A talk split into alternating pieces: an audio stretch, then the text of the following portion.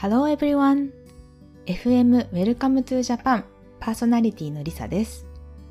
この番組では外国人観光客のおもてなしに関する様々なことをお話ししています。前回は時江さんを、えーゲストにお呼びしてインタビュー形式で、えー放送しました。皆さんお聞きいただけましたでしょうか？今回は私、リサの一人語り編をお送りしていきます。今、この収録日は11月の、えーっと、初旬なんですけども、すごく毎日天気がいいです。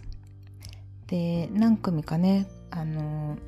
カップルとかファミリーを、えー連続でガイドしてまして、この季節本当に暑すぎず寒すぎず。で紅葉も始まってすごく気持ちくて毎日本当にもうガイドやってて幸せだなと思いながら過ごしています、えー今回ねお話ししたいのは、えー、と少し前なんですけど10月の中旬ですかね、えー来日されたご夫婦を、えー大阪と京都でガイドした話をしていこうと思います、えー特にねあのハイライトとしてはあの山崎の、えーサントリーウイスキー工場。ここでですねあの蒸留所の見学をしました。すごくね人気のあの工場見学なのでなかなか予約が取れないので皆さんあのご存知の方も多いかと思うんですけどもここに行きたいということで、えー行ってまいりました。えっとですね最初にこの方たちからあのお問い合わせがあったのは8月頃ですね、8月はですね6月ぐらいからあのビザでですね外国人観光客が観光目的で入国できるようになってきたんですけども8月のお問い合わせいただいた時点ではですねまだこのビザの規制が続いてましてであのビザを得るためにですねあのいろいろ条件があってあのガイドがずっとこう天井してあのこう回っていかないといけないっていう決まりがあった頃だったんですね。であのエルフスっていう ERFS っていうそういう書類をその、えー規約を満たしているかどうか確認した後、えー発行してでビザをもらって外国人観光客が入やっと入国できるっていう状態の時にガイドを担ってくれませんか？って言ってメールいただいたのが始まりでした。でそういった状況だったのであの最初はね東京から始まって軽井沢草津も一緒に来ていただけませんか？っていうふうに言われてたんですけどあの私以前はねそういう東京とかも行ってたんですけどこうずっとこういろんな都市を回るっていうツアーもやってたんですけどあの子供が生まれてからはまだ子供が小さいので日帰りのツアーのみをやってます。で日帰りだったらあの金沢とかね広島とか関西から行ける都市だったら遠くまで行くこともあるんですけど夜は帰ってくるっていう風に決めてやってまして。でなのでそういうことをメールでお話ししてであのじゃあ東京の方でガイドさんをあの見つけますって言ってくださって。でえっ、と関西の部分だけ私が担当するっていうことになりました。でもね結局はあのもうこの入国された10月の中旬ではもうガイドなしでね旅行 OK になってたんで問題なかったんですけど始まった時はねそういうやり取りがありました。でそのこういうねあのやり取りを大体いつもメールでしてでお互いをこう知っていってであのツアーを考えてで購入してもらってでツアーの日っていうのはやっとその会えるっていう感じなんですけどもうそのやり取りの時点からねすごいドキドキワクワクっていうのは始まってましてガイドとしてはこの方どんな方なのかな何が好きかなっていうふうにね探る楽しい期間でもあります。であのこの方が最初におっしゃったことはね私たちは、えっと、サンフランシスコから行きますと。夫婦です。で日本には67回行ったことがありますっておっしゃったんですよ。67回ってすごくないですか？ったことあります？その外国のに何度も何度も。もしかしたらあの日本からだと韓国とか台湾とかね割と数時間で行けるようなところに何度も行ってるよっていう方いらっしゃるかもしれません。なんですけどこの方たちはサンフランシスコからなんで海を越えて10時間以上かけて日本にね。そんなにたくさん来たことあるってすごい大日本が大好きな人たちなんだなってすぐに分かりました。でなんだけど、えー、大阪はあの行ったことないんですっておっしゃってだから見てみたいっていうお問い合わせが最初だったんですよ。で逆に67回来てるのに訪れてもらえなかった大阪 かわいそうだなと思って。あのね大阪って今でこそすごい人気なんですけど本当にねあの観光地外国人に人気が出だしたのってここ10年もっと短いかなぐらいなんですよ。なんで本当にあの何回も来てるけど来たことないっていう方がいるのだなとあの再確認しまして。でも逆に言うとねそれだけポテンシャルがまだまだあるってことだと思うのであのもっといろんな人たちに大阪の魅力を伝えていけたらいいなって思っています。でそんなやり取りとかをしつつ、えーと、とさっきも言いましたけどあのサントリーのウイスキー蒸留所に行きたいっていうことはあのおっしゃってたのでそれをツアーに含めつつで大阪はね大阪城とかあの行きたいなって言ってたんでそういう風にツアーを作ってでえっと楽しみにね待ってました。でえっとそうそのビザのねエルフスを発行しなきゃいけないっていう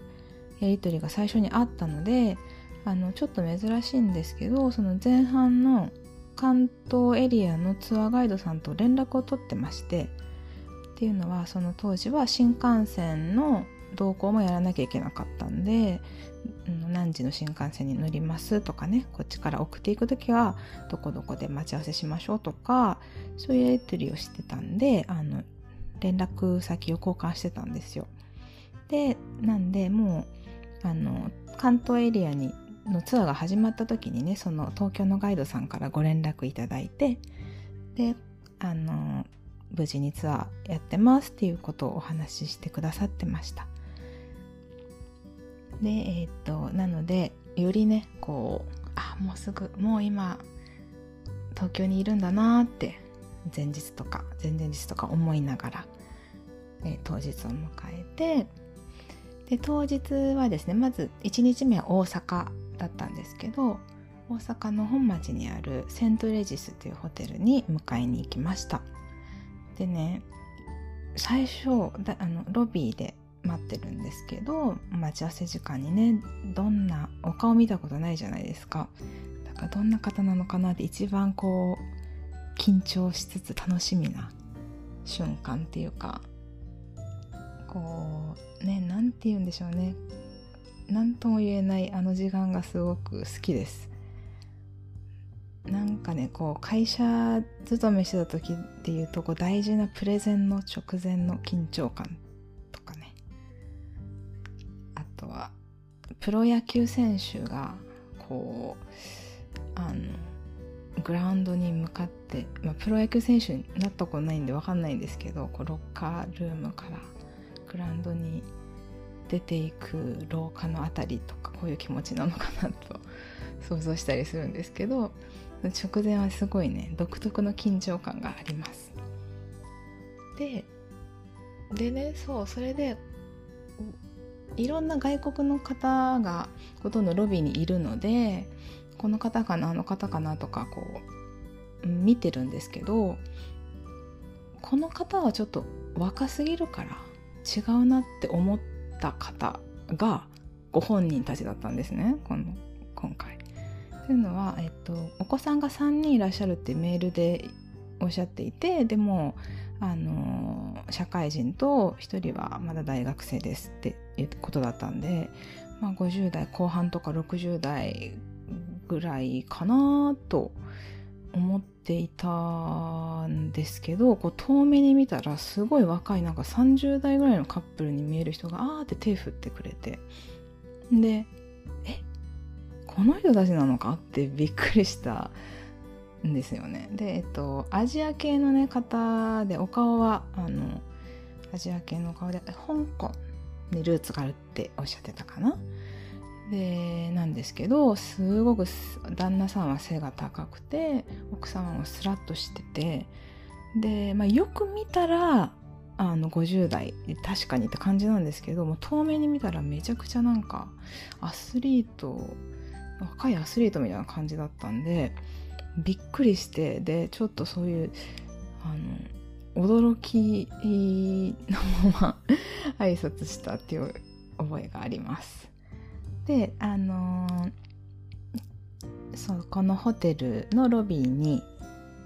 ほあのソファー席があってそこに少しあの座ってで大体ね最初の挨拶とかするんですけどあの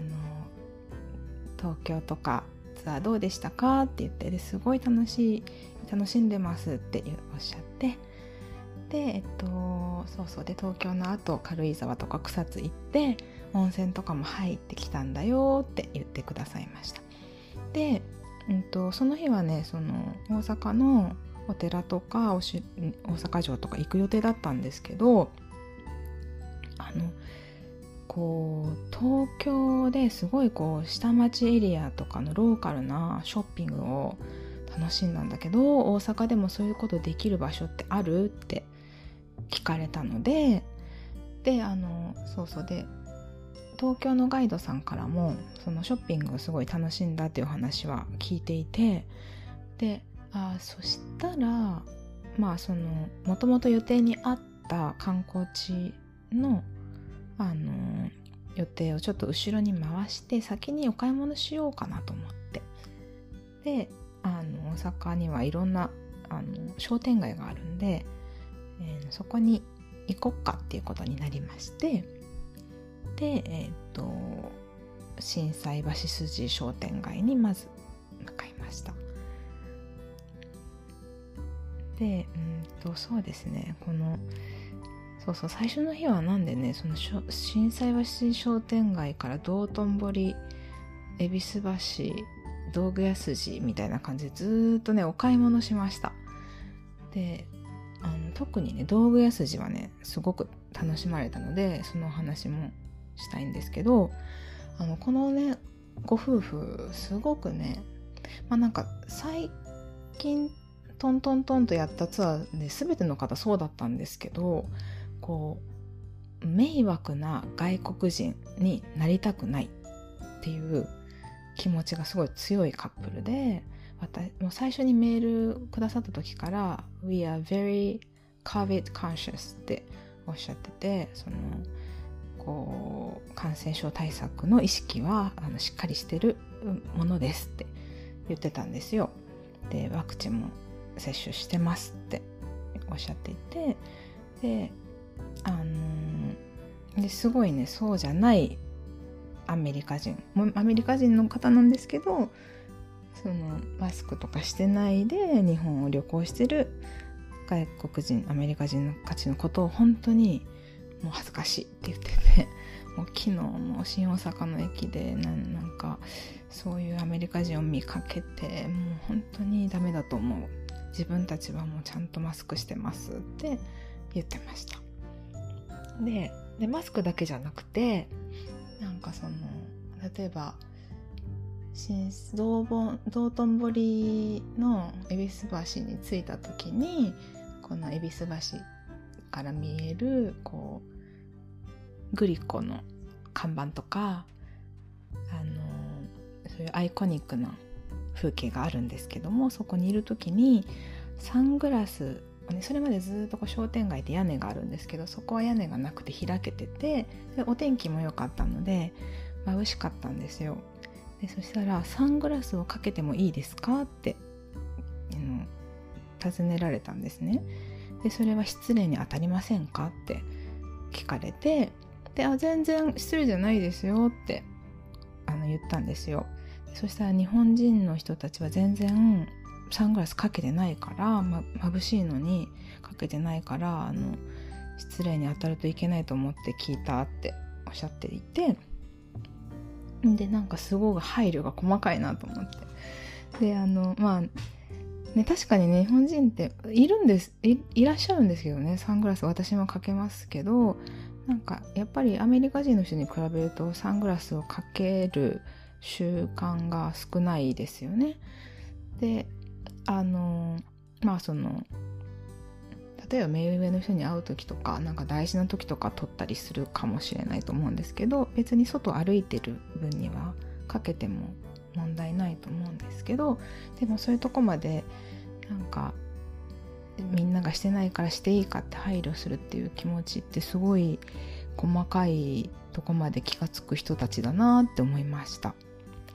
でだから逆にその日本っていうのはそのぐらいその西洋の人たちからしたらこう異文化でちょっとどういう何が失礼に当たるかわからない場所っていう、えー、そういう国でもあるんだなっていうふうに改めてね思ったんですよ。なんか自分たちも多分例えばイスラム教の国とかに旅行するとこうあの肌のどこまで出していいかとか日本と違うと思うんでやっぱりもっと細かいところまでこれは失礼に当たらないかってあの気になると思うんですけどもなんかそういう例のあの同じようなあの気持ちを日本に対しても感じるのだなっていうふうにねそのサングラスの質問を受けた時に思いました。でその後はですね道頓堀でちょっと遊んだ後道具屋筋に行きました。道具屋筋っていうのはあの東京でいうかっぱ橋みたいな感じなんですけどの調理器具とかねえっ、とそのうん食べ物屋さんを開く時に必要なものっていうのが全部ある商店街になります。で例えばあのプロの方が使うようなこう鉄板だとかあの大阪なんでたこ焼き器とか刃物屋さんとかあと食器屋さん陶器の食器とかあの塗りの器とかあとは竹でできた器とかいろいろありますよね。そういうのがもう何でもあって。でかと思えばフードサンプルのお店もあるし看板だけ売ってるような看板専門店とかのれんあのお店の前にねこうやってかけるのれんのお店でお店の名前をこう印字してくれるようなとことかあとネオン管が売ってたりとか、えー、あとなんかねうんこう文房具的なこう領収書の束とかあったりするんですよね。もうな本当にそういうお店を開くのに必要なものが何でも揃ってる。ででしかも1個から買えるんで家庭でそういうの使いたい人もあの行けるっていうねすごいね楽しい場所で私もすごく大好きな場所なんですけどここに、えー、ここでね結構時間を使いましたのフードサンプルのお店はあのもちろんその本当にお店の方が買うような大きなものもあるんですけどこう観光客用に、うん、フードサンプルがキーホルダーになっているようなものがいっぱいあってあとマグネットとかにもなってるかな。本当にねもうみかんのちょっと皮が剥いてあるようなのとかあるんですよ。でこれこれもうこたつとかに置いてあったら絶対間違って手の伸びちゃうだろうなみたいな。本当にリアルで。でそれがキーホルダーになってるみたいな。のがあって。で結構お土産とかにもねお寿司とかたこ焼きとかもあるんで日本っぽいものをねお土産に買っていかれる方とかも多いんですけど。そうこのご夫婦もいくつかねそこでお買い物されて。であと食器もお好きだったんで食器もねいろんなお店があるんですけどあのうん結構掘り出し物とかも安い値段ですごく素敵な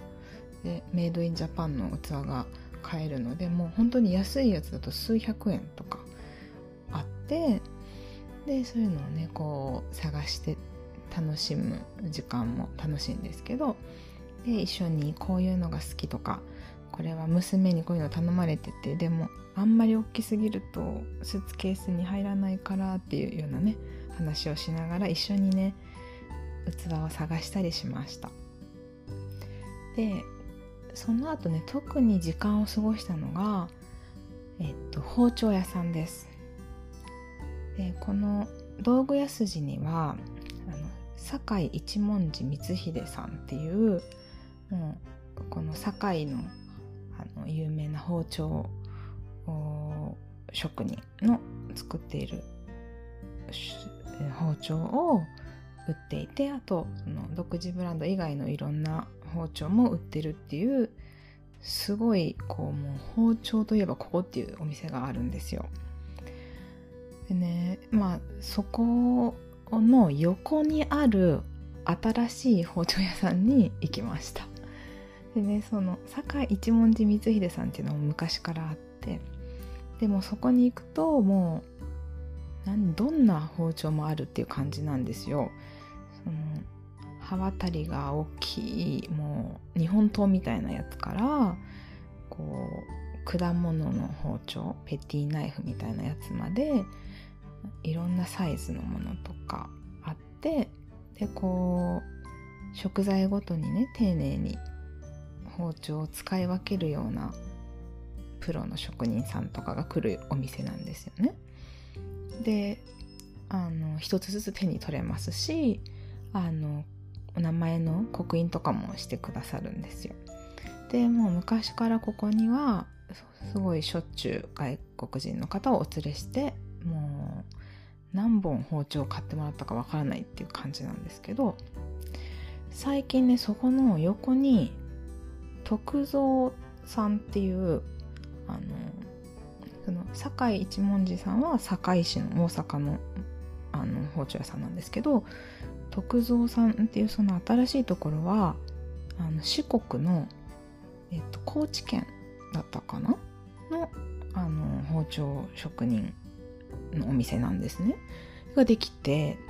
で最初はなんかえー、この横にこの酒井一文字さんの横にできるなんてうーんどうなのかなって思ってたんですけどなんか夏頃にガイドしたお客さんがパッて入ったのに一緒にね入ったのをあの皮切りに何回か行っていてすごく良くて。なんであのそこの輪がねすごくちっちゃいお店なんですけどあの三徳包丁っていうその15センチから18センチぐらいのこう家庭用のサイズの包丁が多くてねなんでお隣と比べてその長さの種類的には少ないんですけどその代わりすごいデザイン性が高いんですよ。あの例えば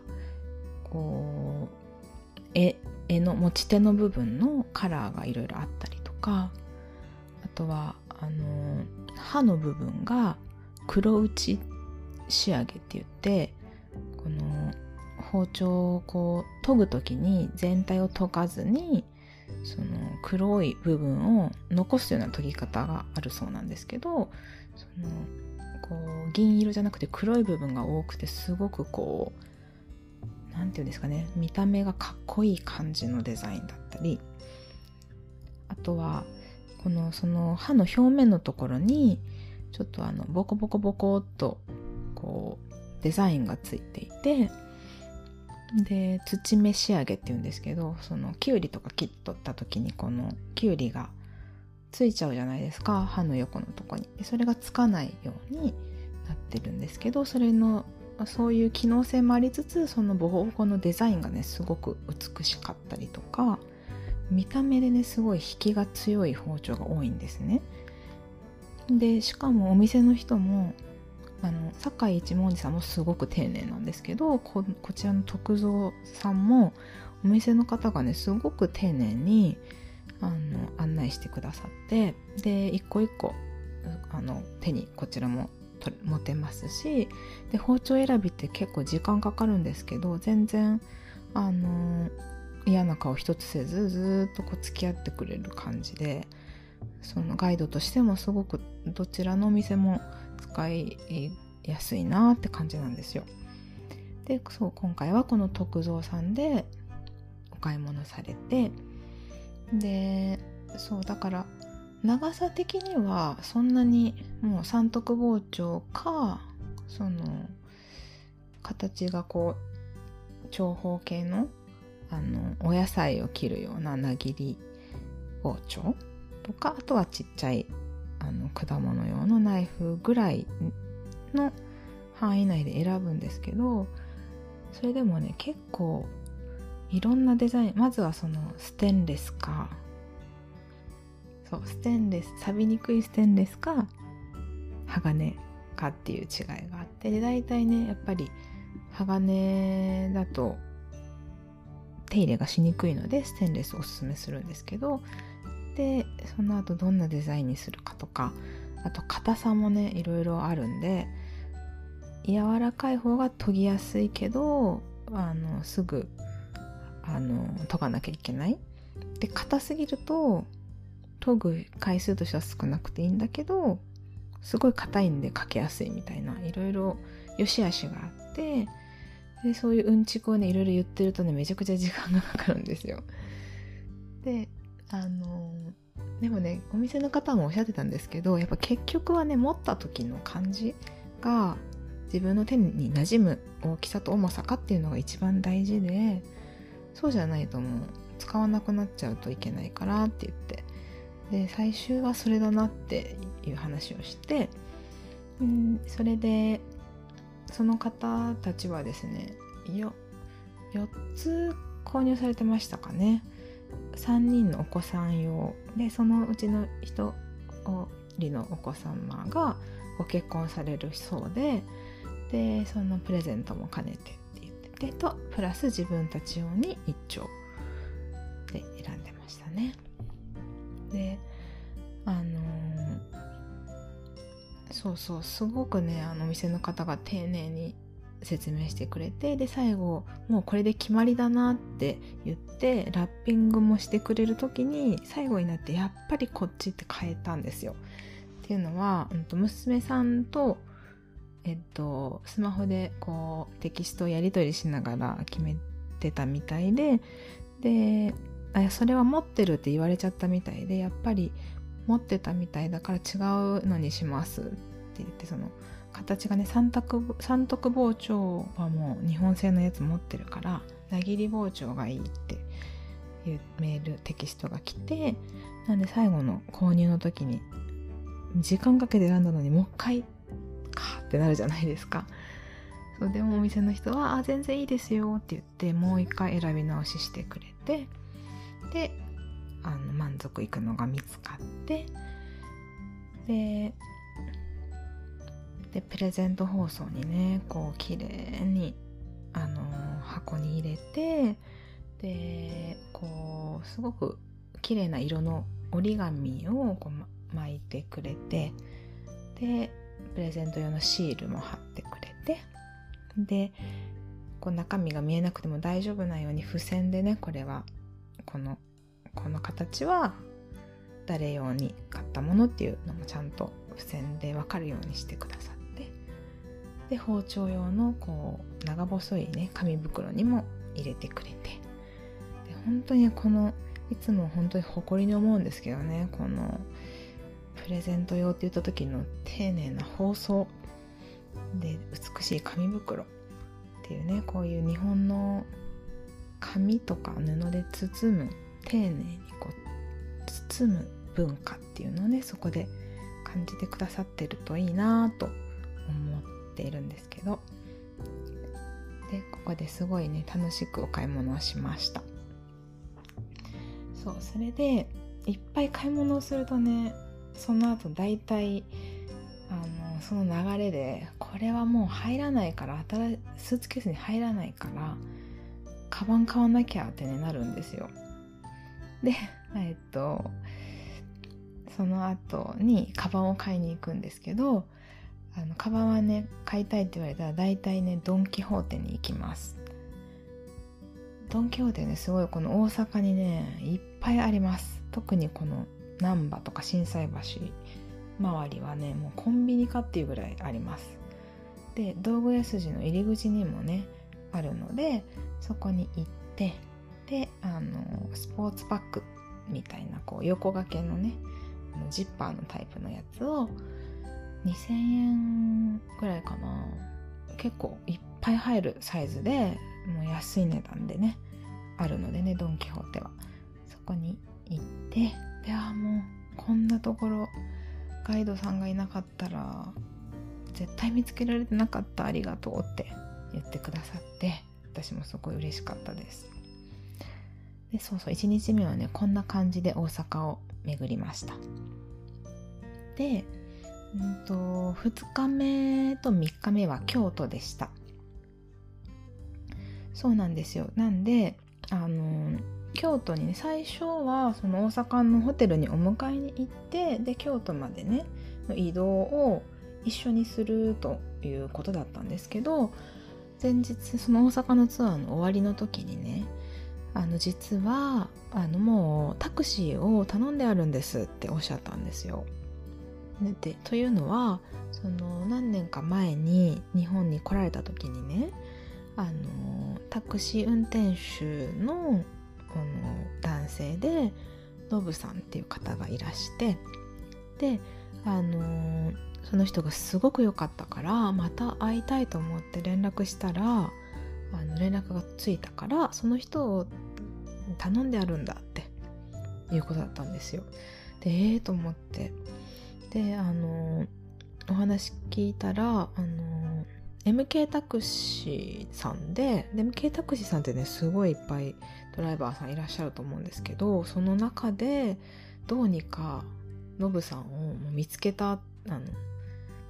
の名前で探したのか電話番号とかしてたのか分かんないんですけどまだあのいらっしゃったからまたお願いしたって言っておっしゃってででそういう前のドライバーさんこう移動だけですよ大阪から東京までこうね大阪から東京までって普通の何て言うんですかねローカル電車で行っても新快速っていうのに乗るとすぐもう30分大阪から京都までだったら本当あの30分ちょっとで行けるんですよ。で、まあ、新幹線とか乗るともう15分だしあのなんですけどそこをあのタクシーのしかもまあハイヤーでねあのアルフォートとか高級車でだと割と価格も高いんですけどその運転手さんとの思い出をまたあの大事にしたいということでその方を探してわざわざ。でその方にお願いするっていうなんかそういう人との出会いを大事にするってすごく素敵だなって思って。で私がその一緒に乗ってもよかったんですけどまあそのなんか水いらずの方がいいかなって思ったんであの私じゃあその移動はタクそのタクシーの運転手のノブさんは英語をお話しになる方だったのでねガイドガイド付き英語ガイド付きタクシーみたいなツアーだったみたいなんですけどね以前そのお会いになった時は。なんでもノブさんにお任せしようと思ってで私はその到着先の京都のホテルで待ち合わせしましたで当日その移動が終わった時お昼ちょっと前ぐらいだったかなあの京都の方のホテルはえっとリッツ・カールトンホテルだったんですけどそこであのノブさんにもねお会いできました。すごく素敵な方であの名刺もお渡しできてでそういうね運転手さん本当にいろんな素晴らしい運転手さんもいてでもちょっとうんこの人はちょっとなっていう方もね中にはねいるんでやっぱりいいお客様がいいっていうね運転手さんに出会えるっていうのはすごい貴重な機会なんでお知り合いになれてすごい良かったのでね。あの良かったしお客さんもすごい喜んでくれてノブさんと私があの知り合えたっていうことがね。なんでまたノブさんとはいつか一緒にお仕事したいなと思思ってるんですけど。でその後ノブさんはもう、えっと、お帰りになって、ま、私たち3人でツアーが始まりました。でうんとそうそうでそこのねあのリッツ・カールトンホテルのねえっと角部屋のすごく素敵なお部屋だったんであのはい入っておいでよって言われてだいたいいつもロビーで待ってたりお部屋の前で待ってるんですけどあのお部屋の中にね招いてくださってその荷物を置きに行く時にすごく素敵なホテルをのお部屋を見せていただくっていうねラッキーなこともできました。リッツ・カールトンホテルはね鴨川っていう京都のもうすごくアイコニックな川があるんですけどそこのすぐ横にね川に沿うような形で建っている建物なんですよ。で高層のホテルじゃなくてあの低層で5階ぐらいまでかな？あるんですけどあのっていうねまあその京都の高さ規制が厳しいんでそういう背の低いホテルが多いんですけどね。でそういう形のホテルです。でそのお部屋からも鴨川が見えてもうなんか絵画のようでしたね。お部屋の中から。鴨川とその向こうに山が見えて街も見えて。で天気も良くてねすごい美しい風景で、うん、そうすごい素敵なねお部屋でしたでその日はですねその日も結構ねゆっくりねなんか錦市場でご飯食べたりお買い物をあの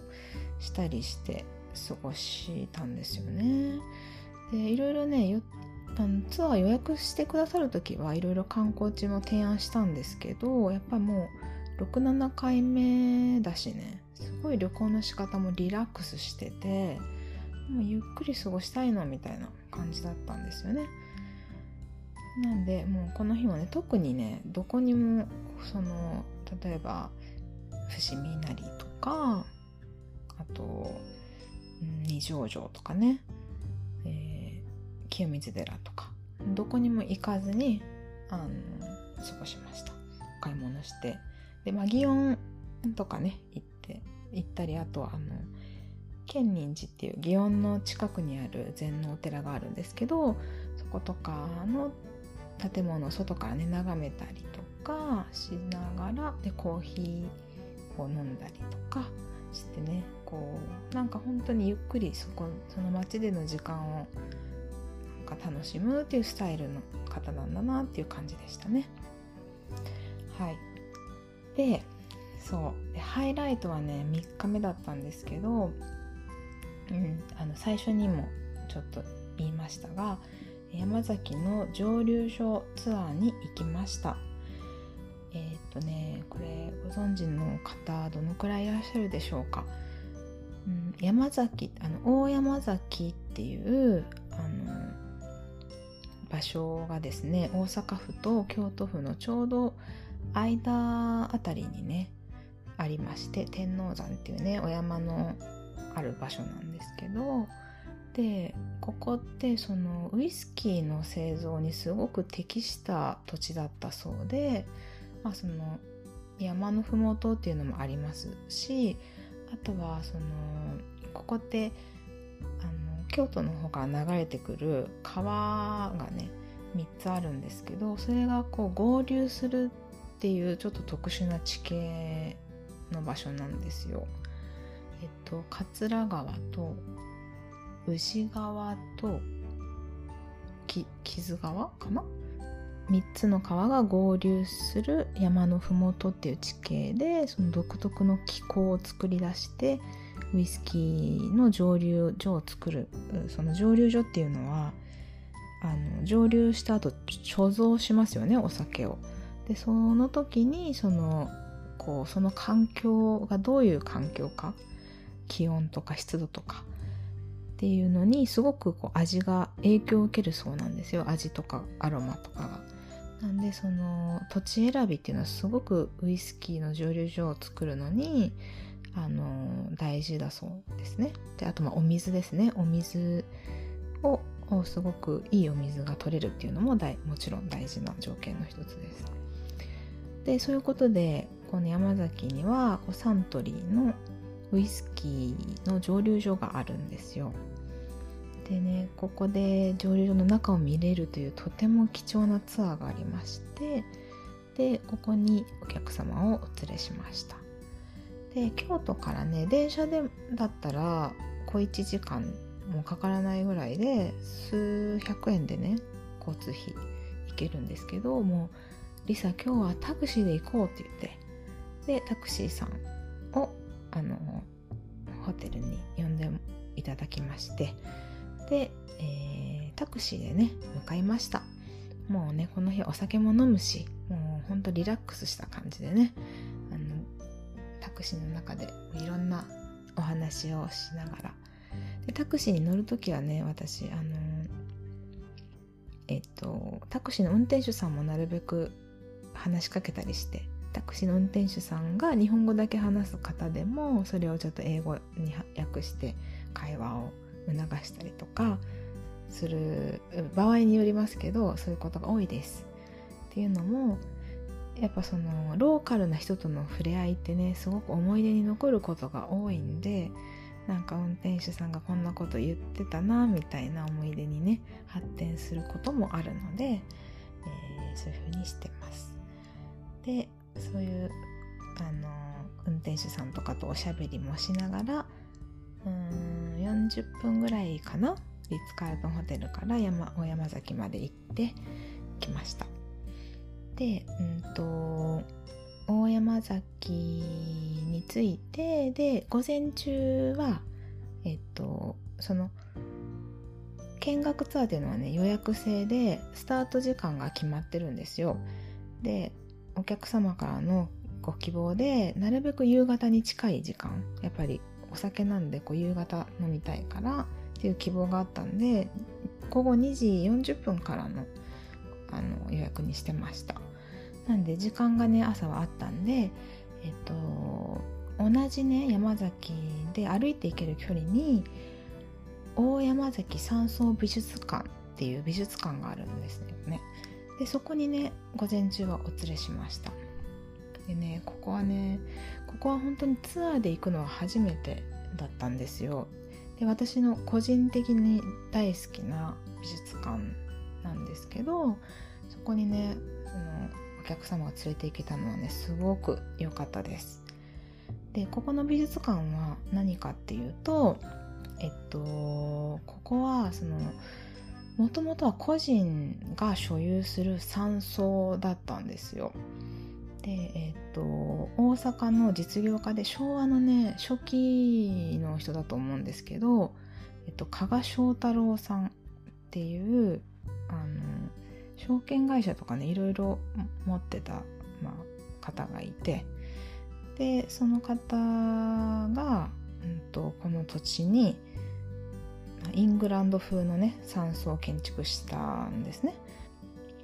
はい、それその方の、えー、イングランド風の山荘を建築されてでとってもね素敵な建築なんですけどまあ、山荘風っていうかこのお客さんがねチューダーだなっておっしゃったんですけどそうチューダー専門用語で言うとチューダー様式っていうこの三角結構急勾配の切り妻屋根のね三角屋根ででこう表面のところは、うんと、ハーフティンバーって言って木材のこう骨組みがね外にむき出しになっててなんでその縦とか横にこう黒い線が入ってるような感じのあの外壁ですね。っていうのが特徴的な英国風の建物なんですけどで大きさはね本当にまあ個人の家としては巨大なんですけど美術館としてはこじんまりしているような感じなんですよ。でここにここはその個人の所有物だったんですけどそれがねあのアサヒビールの創業者である山本為三郎さんっていう方に手渡されてこのもともとの加賀翔太郎さんとお友達だったみたいなんですけどその財産とかまあ、株式とかこのそういうご自分の財産をこのお友達に譲ったことがきっかけだったみたいなんですけどこの山本為三郎さんが美術の収集家だったんでその美術品を展示する美術館に生まれ変わったんですね。でなんでそのもともとの加賀翔太郎さんの、まあ、設計デザインした美しい建築とその後こう譲り受けた山本為三郎さんがあのコレクションした美しいこの方はの民芸運動とかすごい積極的にサポートされてた方で河合勘次郎とか、えっと、浜田庄司さんとかバナード・リーチとかルーシー・リーとかねその所蔵所蔵品はいっぱいあるんですけどその所蔵展示作品としては数数十点ぐらいしかない見れないんですけどあのその建築と所蔵品の何て言うかねユニークな組み合わせっていうのが唯一無二な感じの美術館なんですよ。でさらにすごいのがここがその英国風の建物とくっついてすごいねモダンなあのコンクリート打ちっぱなしのこう新館っていうんですかねが別につながってあります。これはですねコンクリート打ちっぱなしの建築誰の建築だと思いますか？打ちっぱなしといえば。はい。そうです。安藤忠雄さんですね。のえっと、なんて言うんですかね、あの、ちょっとち地下、半地下みたいになってまして、その、こう、もともとね、こう山の中にある山荘みたいなイメージをあんまり崩さないようにっていう配慮だもあるみたいなんですけど、そのコンクリートのね、階段をこう降りて地下みたいなとこに行くと、あのシリンダーみたいなこう丸い感じの壁が出てきてでその中になんとクロード・モネの「睡蓮」の絵が飾ってあります。そうすごくねその何て言うのかな。全然違う建築の中にまた全然違う作品が見れてすごいねもう特別な体験ができます。でそうそう。でこれあのお客様をお連れした時はあのその山本為三郎さんの所蔵品以外に特別な展示をやっていてでそれはね怖くて楽しいスイスの絵本っていう展示でした。でこれは、うんとえー、長野県にある絵本美術館があるそうなんですけどそことのあの協力で今回特別展をやってるっていうことだったんですね。でそのなんでスイスの絵本って感じなんですけどその説明としてはえっと加賀翔太郎さんその最初にねこの山荘を建てた方が、えっと、スイスのユングフラウっていうすごい高いお山があるそうなんですけどそこに日本人としては初めて登ったっていうことでその山岳史の中でもものすごい有名な方なんですって。でその山をあのスイスの山を愛してくれた加賀さんとのまあスイスの交流っていうのを記念してえっと、その展示が実現しましたっていうふうにね紹介されていました。でそうこれもねすごくねお客様と一緒にね見てすごいいい思い出になったんですよ。なんか私も子供に絵本読みますし自分もね絵本がすごい好きだったんでなんかその覚えてる絵本とかもあこれもそうだったんだみたいなね絵本がたくさんあったんですよね。例えばどんなのがあったかというとえー、っとね「狼と7匹の子ヤギ」かな？あそうですね。今ちょっとホームページを見て思い出してるんですけど、えー、フェリックス・ホフマンさんっていう方の「狼と7匹の子ヤギ」っていう絵本とかね青いドアがあってその前に緑色ですかね。緑のドアがあって7匹の子ヤギがそのドアの前にいてドアの向こうに狼さんがいるっていう絵を見ると思い出される方もいらっしゃるんじゃないかなと思うんですけどあとはハンス・フィッシャーさんが絵を描かれたブレーメンの音楽隊、ね、これもあのブレーメンの音楽隊っていうね題材自体はすごくいろんなところで取り上げられてると思うんですけども絵本をねどんな絵本を見てきたかなって思うとやっぱりこれだ。この表紙の絵本だったなっていう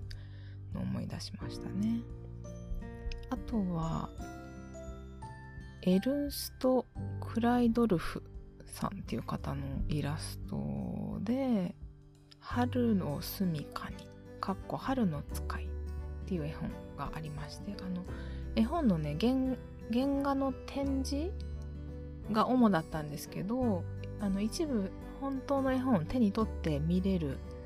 コーナーがあってでここでいくつか手に取ったんですけどこの「花を住みかに」っていう絵本のイラストすごくねうーんこれそのタイトルが怖くて楽しいじゃないですか。だからちょっと不気味な雰囲気が漂ってましてでだけどちょっとコミカルでもあって、ね、こうお花お花の顔をしたお花の登場人物たちに顔がついているんですけどちょっとドキッとするような。でも多分子供さんだったらそういうもしかしたらもう怖さなくこういうもんだと思ってね最初に読むんじゃないかな。もうちょっとこう物心ついてきてからちょっと怖くなっていくようなそんなねこう独特のタッチの絵が多かったですね。で主にそのご案内していたゲストの奥様の方とお話ししながらあ見ましたね。これは知ってるとか知らないとかね。あとそのいろいろヨーロッパに起源のある童話って実は怖い話とか気味悪い話多いよねっていう話で盛り上がったりとかしましたね。あのさっき話したモネの睡蓮の絵画とかはねすごい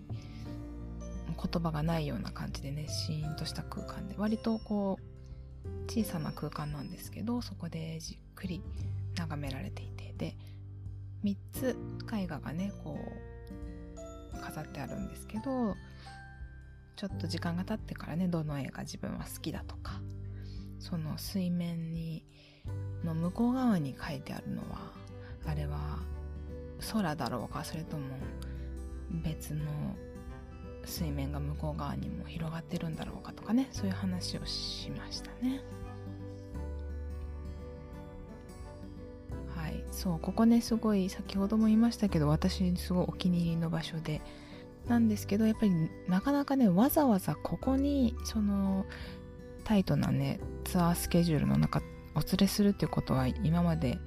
なかったんですよ。結構まあコアな感じなんで。なんですけどやっぱりすごく旅のスタイルとしてねリラックスした感じの方々だったんでうまくねマッチしてくれてまあもちろんメインのアトラクションは午後のあの蒸留所の見学なんですけどその前にね別に美術品とか興味ないわっていう方だったらあの来てくれなかったかなって思うんですけどすごいあのゆっくりあの時間をね一緒に楽しむことができました。で2階からは景色も見えてでちょっと川が見えたりとか山あの、えー、平野がね見下ろせてすごく天気も良くてでここ今回私たちはねカフェには行かなかったんですけどカフェもあってゆっくりその、えー、大阪のリーガロイヤルホテルからあのスイーツが届けられてるそうなんですけどそういう美味しいスイーツもいただいてのんびり過ごすこともできる場所なんで是非興味ある方行ってみてください。で私たちはそこの景色を眺めたりして、えー、過ごした後、えー、ちょっとね山の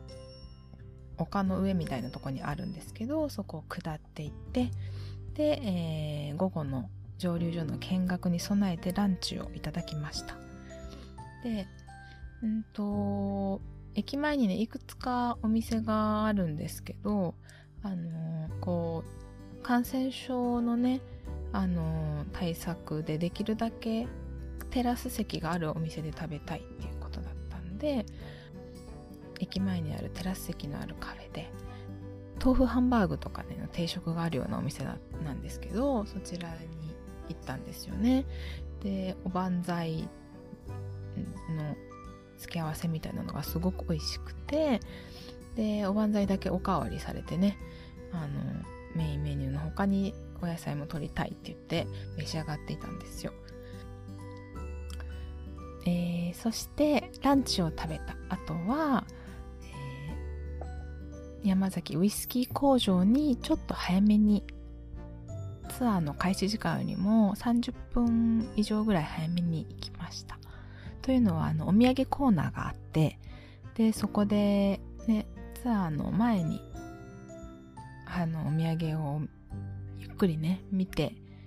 おいてでツアーが終わった後はもうゆっくりウイスキー飲んで帰ろうっていう風にしたかったので先にねちょっとお買い物の時間を作りました。で、えっ、ー、と、と言ってもね、あんまりね、そのもうやっぱり山崎のウイスキー自体がすごく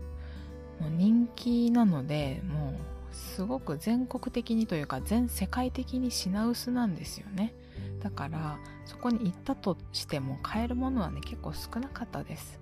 で、ちっちゃい山崎の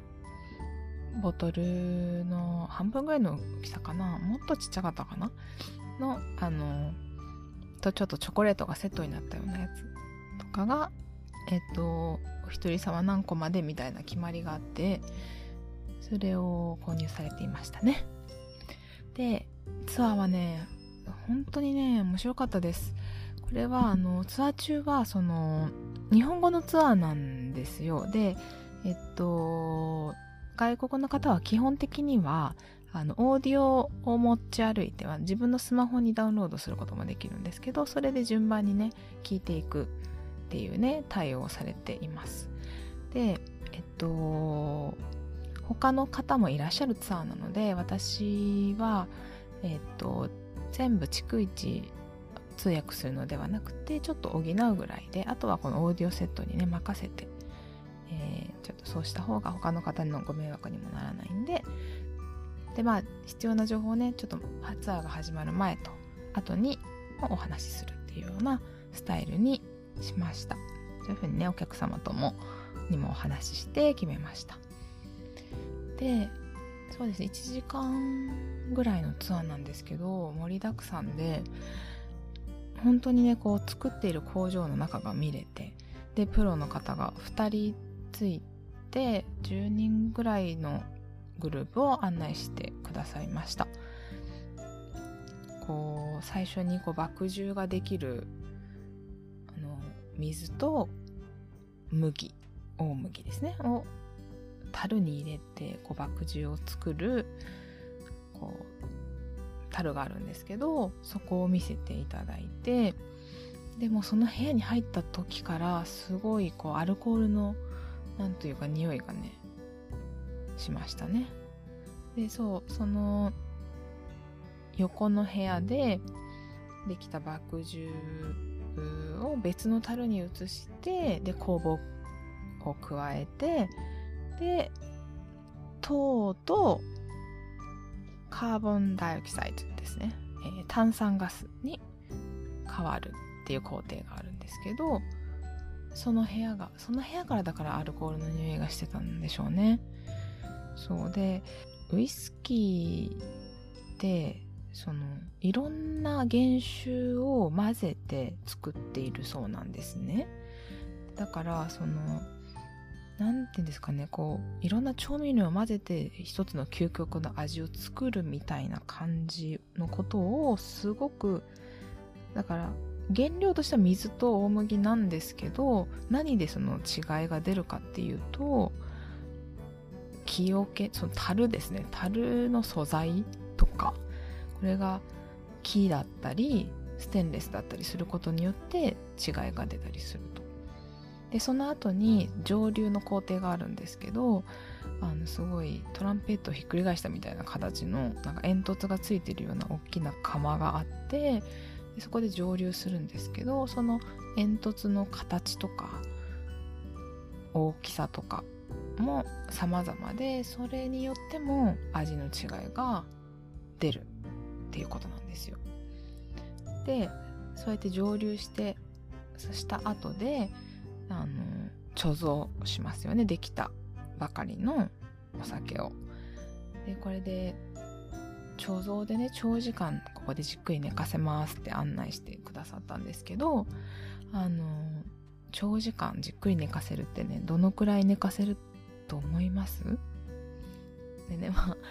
ご存知の方は当たり前じゃ当たり前かもしれないんですけど普通のお料理とかで長時間寝かせるっていうとまあパン生地を一晩寝かせるとかねクッキーの生地を冷蔵庫で数時間寝かせるとかあるじゃないですか。でもあのウイスキーここの山崎のウイスキーは最低12年じっくり熟成させるっていうことなんですよね。だからその12年かかるからこそその需要と供給がね今12年前の需要に合わせて作っちゃったもんですから急に人気が出ても今生産追いつかない。今工場をフル稼働させても明日できるわけじゃないっていうまあことなんだなぁとね改めてまあウイスキーをお好きな方はね当たり前と思うかもしれないですけど私たちはそのお客様もねお酒を飲まれる方ではなくて実は。だけどこう作る工程に興味があるからっていうことでここに来られた方だったんですごいねって言ってそんなに長い年月をかけて作られるものって本当に尊いですねっていう話をしながら。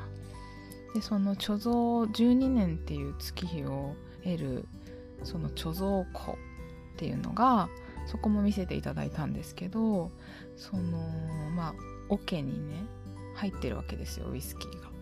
でその保管される大きな倉庫なんですけどどの位置にそのあるかとかでその樽の大きさとか材質によっても味が変わるんですってだからねその大きな工場そ保管庫の中の一番北に保管されていたものと南に保管されていたものだと多分どのくらいあったかな大きさ何十メートルぐらいは幅がある倉庫なんで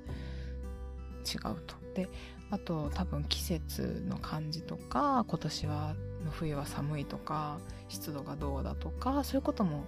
関わってくるんだと思うんですよね。でちょうどその、えー、そのツアーの最中にえー、ちょうど12年終わった後の今から瓶に詰めて製品になるっていう樽がね運ばれているのが見えて。でツアーの私たちこうちょっと一番後ろのグループにいてでちょっと私その時英語でメインのグループから少し後ろに下がって補足説明みたいなのしてたんですよでそしたらその樽がこう貯蔵庫から出されていく様子を偶然見ることができてで後ろの方にいらっしゃったスタッフさんからあの、これ珍しい光景なんですよって言っていただいて、ちょっと許可をお願いして写真をね、その、運ばれていく樽を後ろに撮ったりしました。で、その後はもうお、楽しみのテイスティングの時間がありました。で、その、山崎というウイスキーを構成しているあの原酒ですねその原酒自体はあのもちろん非売品だと思うんでだからここでしか味わえない、まあ、逆に言うとだから商品にするにはすごい癖が強いものだったんだと思うんですけどの2種類の原酒を飲み比べさせていただいてでこちらはこういう色ですよね香りですよねとかねプロの方がちょっとこう初心者でもわかるようにねあのこう教えてくださいながら少しずつもうストレートで飲んだりちょっと氷を入れて飲んだりしてで、えー、あとはその後原酒をその経て作られた、うん、山崎のシングルモルトのウイスキーもいただきまして。であの炭酸ウォーターがあってねハイボールも作れるようになっていてだからオン・ザ・ロックの後ハイボール作ってこんなハイボール飲んだことないっていうぐらい美味しかったですね。で結構ねウイスキーってあのー、どのくらいかな？アルコール濃度？40%原酒は多分50%とかなのかな？40以上あると思うんですけどね結構私たちごくごく飲みました。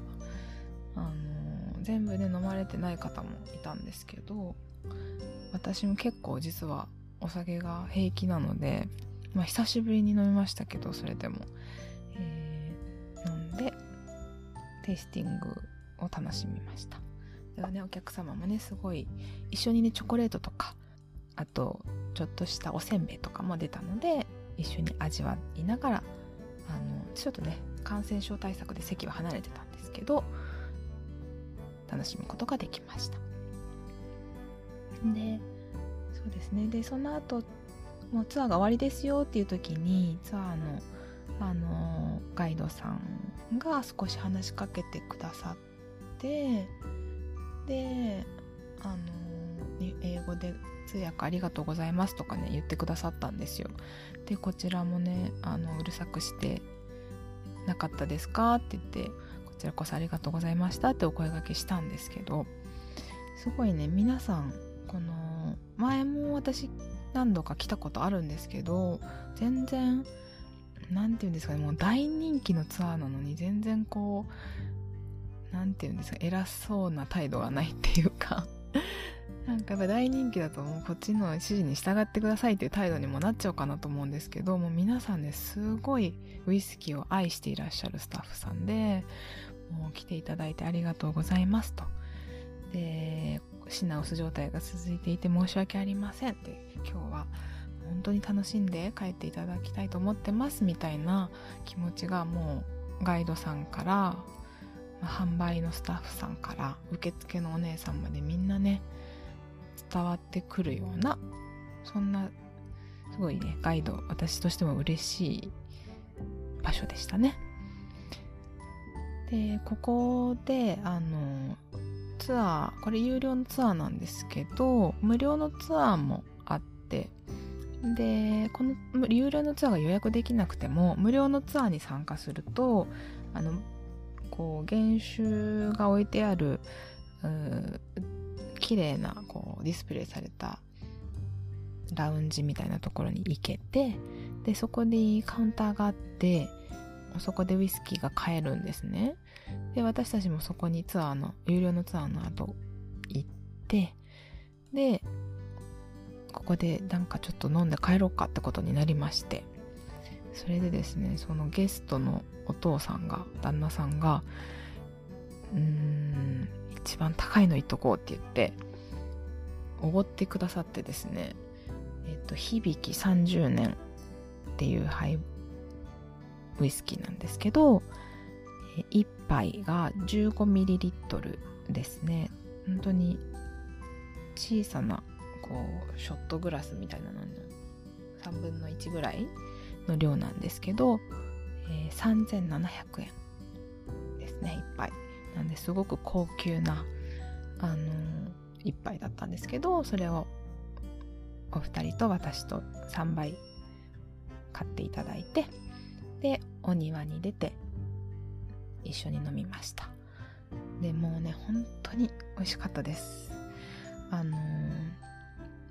今でもね覚えてるこう舌の上でこう甘い味がしてこう全然ピリピリとかしなくってふーっとね喉に入っていくような感覚をすごい思い出せるようなあの思い出の一杯になりました。ウイスキーってこんなに美味しいんだとね思いましたね。えー、でそうですね。この日はなんで朝からゆっくり美術を見てでゆっくりランチした後ウイスキー工場を楽しんでで最後はそうやってお酒を飲んででまたタクシーに乗ってホテルに帰るっていうような、えー、過ごし方でしたね。であのー、帰りのそうそうえっとこの日がもう最後の日だったんで名残惜しいなとか言いながら明日は、えー、富士山のツアーにね行かれる予定だったんで富士山ですかねみたいな話をしていたらいやなんかね大阪すごい楽しかったからもう一日大阪にいたいと思って実は富士山のツアーはキャンセルしたんだって言って。であの富士山のツアーをねあのその翌日バスツアーを予約されてたみたいなんですけどそれはもうキャンセルされてで、あのー、2日前に泊まっていたセントレジスっていう本町のホテルをもう一回取り直して予約を。なんであの明日はもう一日大阪でゆっくりしますってねおっしゃっていました。でえっとすごいね嬉しかったです。まあ富士山もねあの楽しんでいただきたかったですがやっぱり地元の大阪にもうちょっといたいっていうことで聞いて嬉しかったですね。それでこの方たちにね、えっと、ちょっとさっき言い忘れたんですけど大阪にのツアーの日に晩ご飯何がいいと思う？って聞かれてですごいねグルメな方々なんですけどだからすごい高級なお店をご案内してもよかったんですけどまだね、うどん食べてないっておっしゃったんですよ。で、おうどんってね、まあ、おうどんっていうか、まあ、まあ、そのだしですね。関西のおだしで、やっぱ、あの、味わっていただきたいものの一つで、すごく美味しいものが好きな方にはね、特にそういう関西の大阪の昆布だしの文化をあの味わっていただきたいなっていつもご紹介してるんですけどそううどん食べてないっていうからじゃあお出汁が美味しいおうどん屋さんに行ってほしいなと思ってでいくつかちょっと考えてでなんですけどホテルからねあのあんまり動きたくないっていうことだったんですよ。なんであじゃああの本町のあの大通り沿いにねある耳うっていうお店があってでここはもうチェーン店なのでもういろんなところにあるんですけどあのー、本町の近くにあるところすごく綺麗なお店でで入りやすいすごいカジュアルなねお店ですしあのー、なんだけど本当におうどんのお出汁美味しいからそこをおすすめしたんですよ。で耳は私実はえっと、もう亡くなったんですけど祖父が初めて連れて行ってくれてあの小学生ぐらいの時だったかな。すごくあの祖父と何度もこう大阪の大丸百貨店の上だったと思うんですけど何度も一緒に行った思い出のお店でもあるのでそういう話をお伝えしてでご紹介したんですよ。でそしたらそれがもう本当に気に入ってくれてもうすごく美味しかったよっておっしゃってくれてなんであのまたそこに行ったって後日ね言ってました。もう一回その大阪に、えー、泊まられた日にまたねそこに行って本当に美味しかったっておっしゃってお出汁が本当に美味しかったって言ってねお出汁って何なのみたいな。話をされたんでお出汁の作り方とかもね教えてあげてこういう材料でまああの簡単なあのインスタントもあるしで鰹節とか昆布から取るのも簡単にできるよっていうのをあのお伝えすることができたのでそれは一つあのねお家に帰ってからもアジアマーケットとかに行って日本の味を再現してくれることにつながるといいなって思っています。でそんな感じでそう明日は大阪にまた行くよっていう話をしながらあのウイスキー工場の後リッツ・カールトンホテルに戻りましてでそこでお別れをしました。でねまたきっとなんか会えるんじゃないかなっていうそういう気持ちがしました。何度も来られている方々ですしで本当にお友達みたいにね仲良くなれました。で本当にね最初にも言いましたけど若々しい感じのあのアクティブな50代後半とか60代にちょっと見えないぐらいの若々しいフレッシュなエネルギーの方々ででなんですけど全然肩張らずリラックスして自分の好きな時間をゆっくり楽しむみたいなことができる人と私も時間を過ごせてあなんだか素敵だなって自分もこんな風なあの余裕を持った旅っていうのをいつかしたい。なんかついつい詰め込みすぎちゃうことも多いのでではなくてあのただゆっくりとそのローカルな時間をね過ごすっていう時間の使い方したいなって思わせてくださった人たちでした、えー、さて長くなってしまいましたがここまでお聴きくださった皆さんありがとうございました、えー、この後もね何組かとても素敵なカップルのツアーをしたので次回はそういった話をしていきたいなと思います、